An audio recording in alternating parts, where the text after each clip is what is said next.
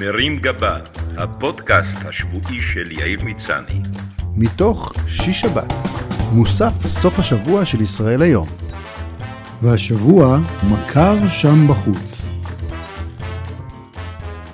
היכולת שלי לנתח מהלכים פוליטיים מוגבלת מאוד, אבל אחרי שחברי מימי התוכנית אין עם מי לדבר, רובי ריבלין, מונה לנשיא המדינה, ושחברי יאיר לפיד בדרך להיות ראש ממשלה, נראה לי שהמסקנה המתבקשת היא שהמפתח להצלחה בפוליטיקה הישראלית הוא לא שירות בסיירת מטכ"ל או טיפוח יחסים עם חברי מרכז, אלא קשר איטי. כך שאם מישהו רוצה להגיע רחוק בזירה הציבורית, כדאי לו להרים אליי טלפון ואפילו להקשיב, או לעשות כאילו הוא מקשיב, לעצות המפוקפקות שלי. למרות שזה מוציא אותי מעט קשיש, יש משהו משמח בעובדה שראש הממשלה המיועד, כמו קודמו נפתלי בנט והרמטכ"ל אביב כוכבי, צעירים ממני. זה גם מרענן שראש הממשלה הוא אדם כמונו, שמכיר טקסטים של שלום חנוך, ברוס ספרינגסטין, פול סיימון, בוב דילן, כתב פעם סדרת טלוויזיה, הגיש תוכנית אירוח, מתאמן בקראטה ואפילו חטא בכתיבת כמה שירים וספרים. מצד שני, כשמישהו שאתה מכיר מקרוב הופך להיות ראש ממשלה, אתה מיד משווה וחושב מה אתה הספקת בינתיים ולאן אתה הגעת בחיים האלו. אז אני עדיין כותב טור בכל שבוע, מה שלפיד עשה בהצלחה כבר לפני 20 שנה, ומאז התקדם למעמד שבו אנשים כותבים עליו טורים. בזמן שהוא הולך לנהל מדינה, אני מתקשה אפילו לנהל דיאטה. בון אפטי. פעם בני נוער היו תולים פוסטרים של הלהקה שלנו בחדרי השינה שלהם, אבל את התמונה של לפיד על רקע דגל ישראל יתלו עכשיו בבתי ספר, בבסיסי צה"ל, במשרדי ממשלה ובקופת חולים. ובצד של התמונה שלו לא יהיה כתוב מעריב לנוער. בזמן שאני מתקשה לישון בלילה בגלל חוב של 100 שקלים במכולת, בגלל שאחת הבנות שלי אמרה שאני מעצבן אותה, או בגלל שהגברת הראשונה ביקשה ממני לטפל בהחלפת קרש מתנדנד בשירותים, ואין לי מושג אם זה דורש מקדחה, מברגה או מגרפה, ליאיר יש על הראש את שביתת נהגי האוטובוס, העיצומים במערכת החינוך, הגרעין האיראני, חמאס בעזה וחיזבאללה עם אלפי טילים מדויקים שמכוונים אלינו, ומסוגלים לפגוע בכל אזרח שבדיוק מנסה להחליף קרש של אסלה בשירותים. אני תוהה מה היה לו רע כשכמוני הוא הסתפק בלהופיע פעם בשבוע עם תמיר והלהקה או עם רמי קליינשטיין, ומה קליינשטיין עשה כל כך רע שגרם ליאיר לעבור לפוליטיקה ולחלוק חלל עבודה עם קולגות כמו ישראל כץ, דודי אמסלם ותמר זנדברג. הרי המשכורת שלו בטח הייתה יותר טובה כשהוא היה כמו דביר בנדק, פרזנטור של בנק. Definitely. ההבטחה סביבו תתהדק עכשיו, ונשאלת השאלה האם השב"כ כבר בדק את הרקע הביטחוני שלי, ואם אני מסומן אצלם כחבר הבעייתי עם הברז המשונה, ואם כשאתקרב אליו כדי ללחוש לו סוד שאינו ביטחוני, או לתת לו צ'פחה, יקפצו עליי שלושה חמושים עם אוזנייה בחשד לניסיון לרצח פוליטי. אני חושב שלאדם במעמדי ובקרבתי מגיע לקבל לפחות תעודת מכר שתאפשר לו להתקרב לראש הממשלה ולתקוף אותו עם בדיחות בינוניות. נשאלת השאלה אם מעכשיו המנגלים בשבת ומסיבת ערב יום העצמאות יתקיימו בבלפור, מה יהיו סידורי החנייה? ואם כשאני אגיד משהו לחברים משותפים, אפשר יהיה לדווח שגורם לא רשמי בסביבת ראש הממשלה, שזה אני, מסר שהקבבים מוכנים. בדיוק לפני שבוע התארחה הלהקה שלנו במופע רדסטוק של הרכב הבובות רדבנד.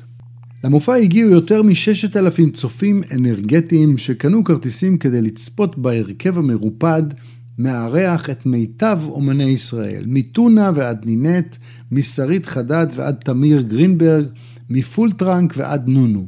זו לא הפעם הראשונה שבה הלהקה שלנו משתפת פעולה עם רדבנד, שכמו בזמר במסכה, את פרצופיהם האמיתיים רק מעטים ראו.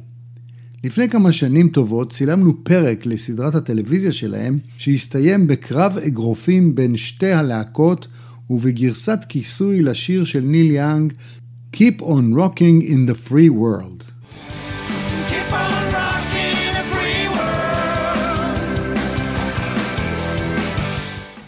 את דמות המנהל של רד בן שיחק שם צבי שיסל, זיכרונו לברכה.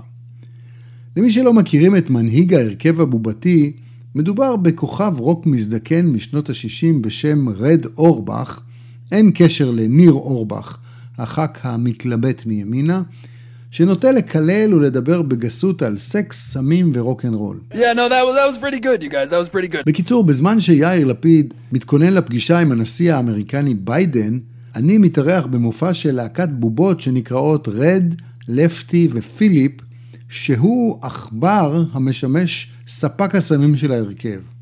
ובזמן שלפיד מקבל אחריות לתשעה מיליון אזרחים, אני נפרד מהאחריות לאזרחית האחרונה שעוד נמצאת במעמד כזה, בתי הצעירה, שסיימה י"ב, מה שאומר שאני סיימתי את הקדנציה הארוכה שלי כהורה במערכת החינוך. השבוע התקיים בחסות בית הספר ובהשראת הוליווד נשף הפרום. מדובר במסיבת סיום בסגנון אמריקאי, שבה לערב אחד הבנים והבנות עוברים מהטישרט, הכפכפים והקורקינט לשמלות נשף, נעלי עקב, חליפות ועניבות, כאילו אנחנו לא בישראל ביוני ובחוץ יש פרום אימים של 30 מעלות. Jesus. אין לי מושג מה קרה במסיבה עצמה, וזה גם לא ממש קריטי, כי מה שחשוב באמת זה הצילומים שלפני, שיישארו גם אחרי, שבהם כל הילדים החמודים והיפים, שעוד רגע ילבשו מדי בית מלוכלכים, נעמדים בפוזות השמורות לכוכבי קולנוע בפסטיבל כאן. מעניין מתי המנהג הזה אומץ מהחוף המערבי למזרח התיכון, שמה לו ולהוליווד. ולמרות שאני מנסה להימנע מלהישמע זקן, אני חוזר בדיוק על הטקסטים של הוריי, ושומע את עצמי אומר עם קצת מבטא יידישאי, בתקופתנו זה לא היה, זה הכל מהטיק טוק. בזיכרוני המאוד מעומעם מסיום התיכון שלי, עולה טקס סיום סטנדרטי ברחבת בית הספר בסנדלים, שבסופו הופיע הזמר טריפונס עם להיטו דירלה דדה. או שמי שהופיע היה בכלל גרסה פחות נוצצת ויותר זולה שלו בשם ליביטרוס. הייתה גם הופעה איכותית, אנרגטית ודי אינטימית ביער בן שמן של להקת תמוז האגדית. במסיבת הפרום של הילדה הופיע דודו פרוק, שרוב ההורים לא ממש מכירים, ואולי עדיף ללחץ הדם שלהם שזה יישאר ככה. ואם הם כן שמעו עליו, לא ברור להם אם המילים שלו הן בכלל דחקה. אבל בטוח שמה שהוא שר שם לא מזכיר את עוף גוזל, המקובל בטקסי הפרידה של בית הספר. אולי יותר משהו בסגנון עוף פרגית. פעם הייתי בטוח שככל שיעבור הזמן, טקסטים יהפכו קיצוניים יותר ויותר. אבל קרה בדיוק ההפך, ובמסגרת הפוליטיקלי קורקט, שלום חנוך, שהופיע עם תמוז במסיבת הסיום שלנו ב-1976, כבר לא יכול לשיר היום את "זה לא גברת זה אדון", ואפילו האשם תמיד כבר לא ממש פוליטיקלי קורקט. שבת שלום. מרים גבה, הפודקאסט השבועי של יאיר מצני. מתוך שיש שבת, מוסף סוף השבוע של ישראל היום.